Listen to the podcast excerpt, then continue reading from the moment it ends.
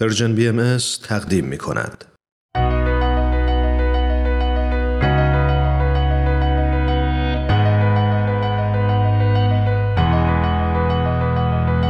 من تنین تشکر هستم. اومدم تا از قصه زندگی آدما بگم. آدمایی که اهل همین زمینن، آدمایی موندگار که با قسمت‌های از زندگیشون و مسیری که رفتن میتونن راهو به ما بهتر نشون بدن و مسیرمونو هموارتر کنن.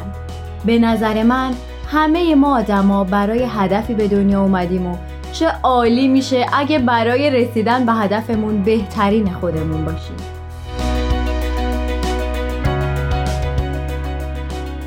جهان ما روز به روز در حال پیشرفته. تغییر عضو جدا نشدنی بشره و خب البته تغییر اغلب خوبه و میتونه روزنه‌ای از رشد و پیشرفت بهمون نشون بده. در کنار تمام این پیچیدگی‌ها و تغییرات ما نیازمند آگاهی بیشتر هم هستیم، چون هرچی جلوتر میریم مشکلات هم مثل جامعه پیچیده تر میشن. برای بهتر شدن نیازمند آگاه تر شدنیم. نیازمندیم تا درک کنیم تمامی ما اجاره نشین این سیاره ایم و برای بودن و ساختن این جهان باید عشق و محبت و آزادی بذاریم تو پاکتامون و اجاره این سیاره‌ای که خونه مشترک هممونه رو بپردازیم. خوشبختانه این بین هستن انسانای بزرگی که زندگی آدما دغدغه‌شونه، که میخوان با ذهن و دل پاک کنن گرد و غبار خشونت و بی‌عدالتی ظلم و از رو زندگی آدمای دیگه. این قسمت مادری از جنس خورشید.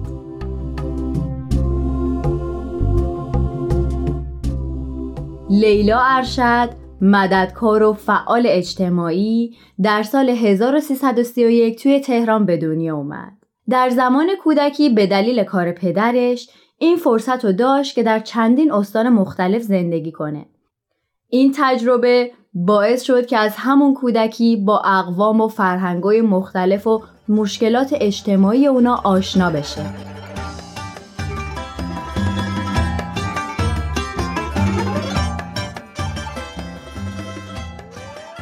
علاقه خانم ارشد به حل کردن مشکلات اجتماعی باعث شد که در 19 سالگی مشغول کار میدانی توی نقاط محروم ایران بشه.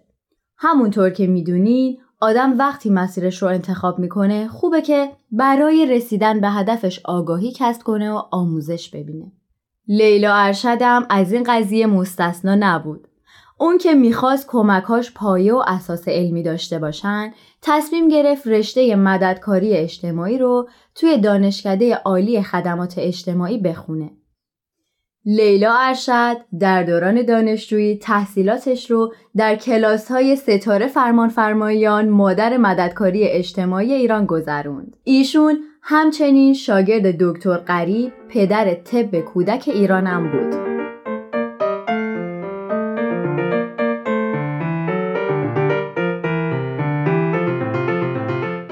ایشون تو سال 1374 به عنوان مددکار داوطلب در انجمن حمایت از کودکان مشغول به کار شد. لیلا ارشد وارد مسیری شد که در کنار تمام سیاهی‌ها و رنج‌ها مملو از عشق بود. مثلا 3 سال بعد که از اعضای هیئت مدیره انجمن کودکان شده بود، مسئول شد که درباره کودکان کار تحقیق کنه. برای آشنا شدن با مشکلات کودکان کار به خیابونا رفت و با بچه‌هایی که مشغول فروختن فال آدامس بودن مصاحبه کرد. بیشتر بچه‌ها گفتن که در دروازه‌قار زندگی می‌کنن. ایشون و همکارانش در انجمن حمایت از کودکان تصمیم گرفتن که جمعه‌ها به محل زندگی این کودکان کار برن و به اونا خوندن و نوشتن یاد بدن. تو این راه متوجه شدن که خیلی از اونا پدر و مادرشون اعتیاد دارن. تو سال 1384 سازمان بهزیستی به لیلا پیشنهاد داد که اولین مرکز گذری کاهش اعتیاد زنان در خاورمیانه رو تأسیس کنه. چون مرکز ارائه دهنده این خدمات به مردان حدود 2 سال قبل از اون تأسیس شده بود، اما چنین مرکزی برای زنان وجود نداشت.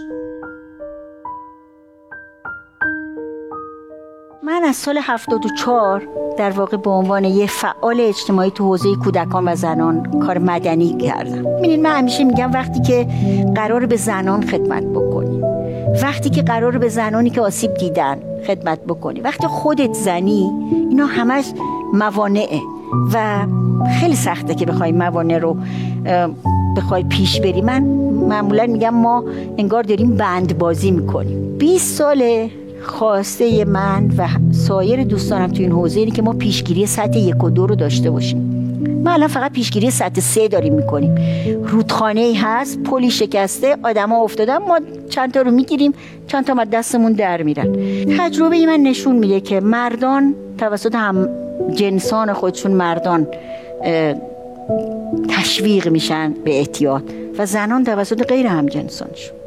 غیر همجنسان پدر، برادر، همسر، فرزند پسر. احتیاط خیلی انتخاب نیست، به خصوص این که ما فرزندانمون نسبت به اینها خیلی آگاهی، اطلاعات زیاد و مناسبی ندارن و اون مهارت‌های اجتماعی رو به عنوان ابزار بهشون ندادیم.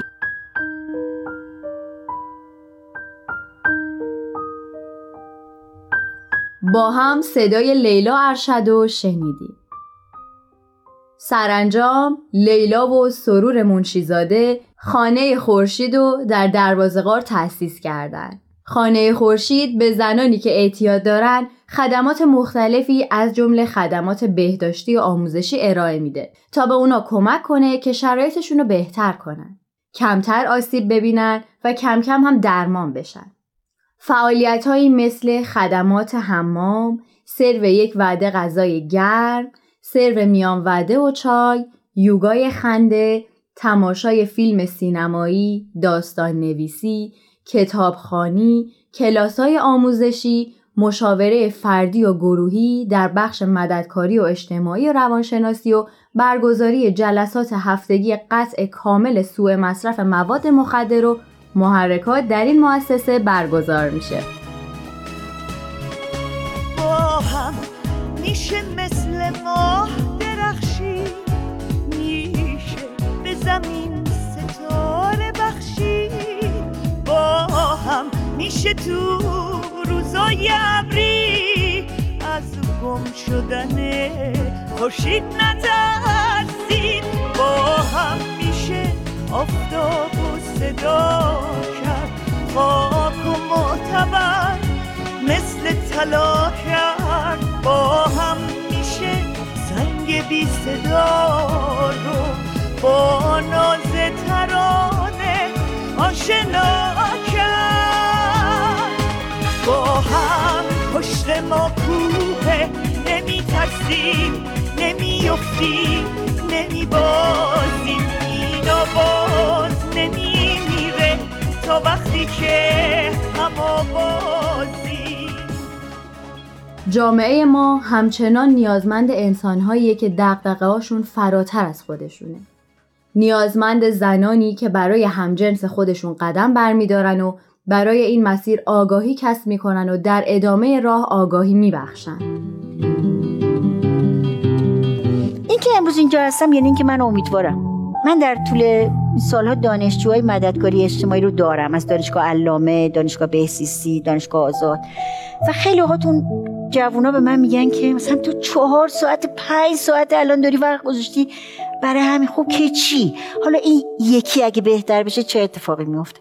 ولی من فکر میکنم که اون یکی خیلی مهمه اگه براش اتفاق خوب بیفته. یعنی ما اگه انسان رو، این زن رو به عنوان یه موجودی ببینیم که وقتی برمیگرده به زندگی عادی میتونه چقدر مؤثر باشه، چه اثر بخشی داشته باشه، اصلاً این یکیه و این یکی حالا قراره چی بشه؟ همین وسواس ها و همین ریزکاری هاست که آدم ها رو از هم فابت میکنه. همین این یک ریزه هاست که یک کسی رو میکنه خانم ارشد.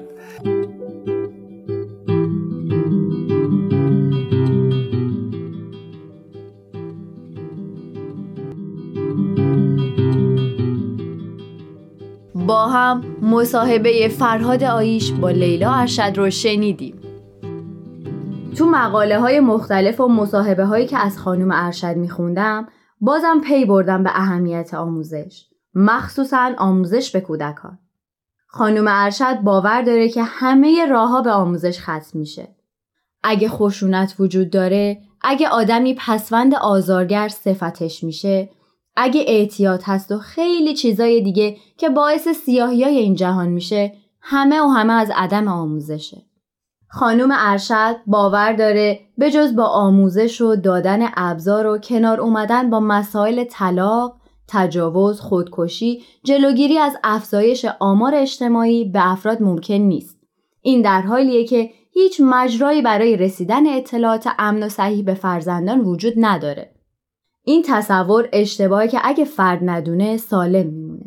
این فکر که تفکیک جنسیتی موجب سلامت جامعه میشه غلطه. ایشون میگن که کلیشه‌های فکری باعث شده که از تربیت جنسی فرزندانمون غافل بشیم. تربیت جنسی با آموزش جنسی متفاوته. به کودکان و نوجوانها تربیت جنسی میدن که چقدر تن اونا مهمه و چقدر باید از اون محافظت کنن.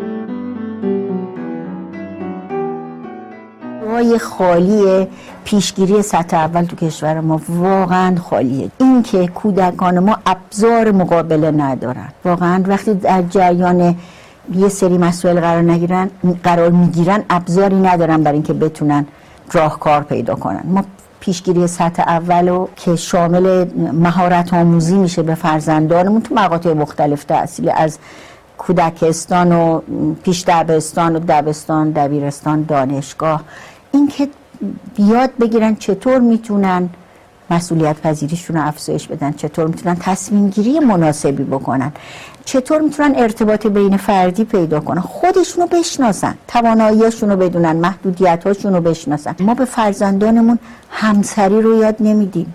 بنابراین میتونه که سطح طلاق در کشور ما خیلی افزایش پیدا کنه و حتی از در مواقع متخصص از سونامی طلاق یاد میکنن. ما به فرزندانمون والدی رو نمی آموزیم، پدری رو نمی آموزیم، مادری رو هیچ کدوم از ما یاد نگرفت. بنابراین توی این سالها سعی کردم در انجمن به مسائل بپردازیم که مسائل روز بود. مثلا این که وقتی که اولین گروه از کودکان کار تو سال 77 آمدن در سطح خیابان، فکر کردیم خب این یه مسئله‌ایه که باید بهش پرداخته بشه و انجمن به عنوان اولین نهادی که اون موقع به کودکان کار در خیابان یا کودکانی که در سطح شهر کار می‌کردن پرداخت.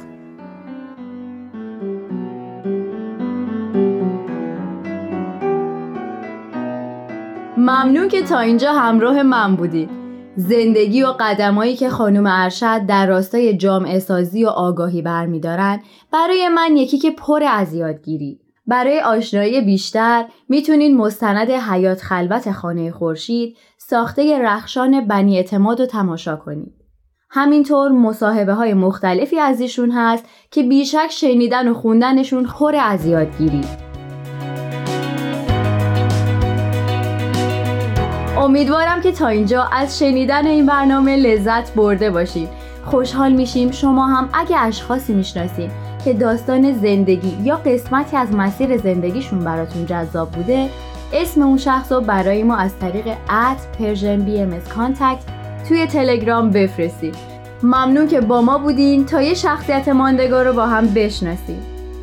راستی یادتون نره که اگه از طریق پادکست به ما گوش میکنین بهمون امتیاز بدید. امیدوارم تا مسیر زندگی برای رسیدن به هدفتون هموار باشه. تا برنامه بعد، خدا نگهدارتون.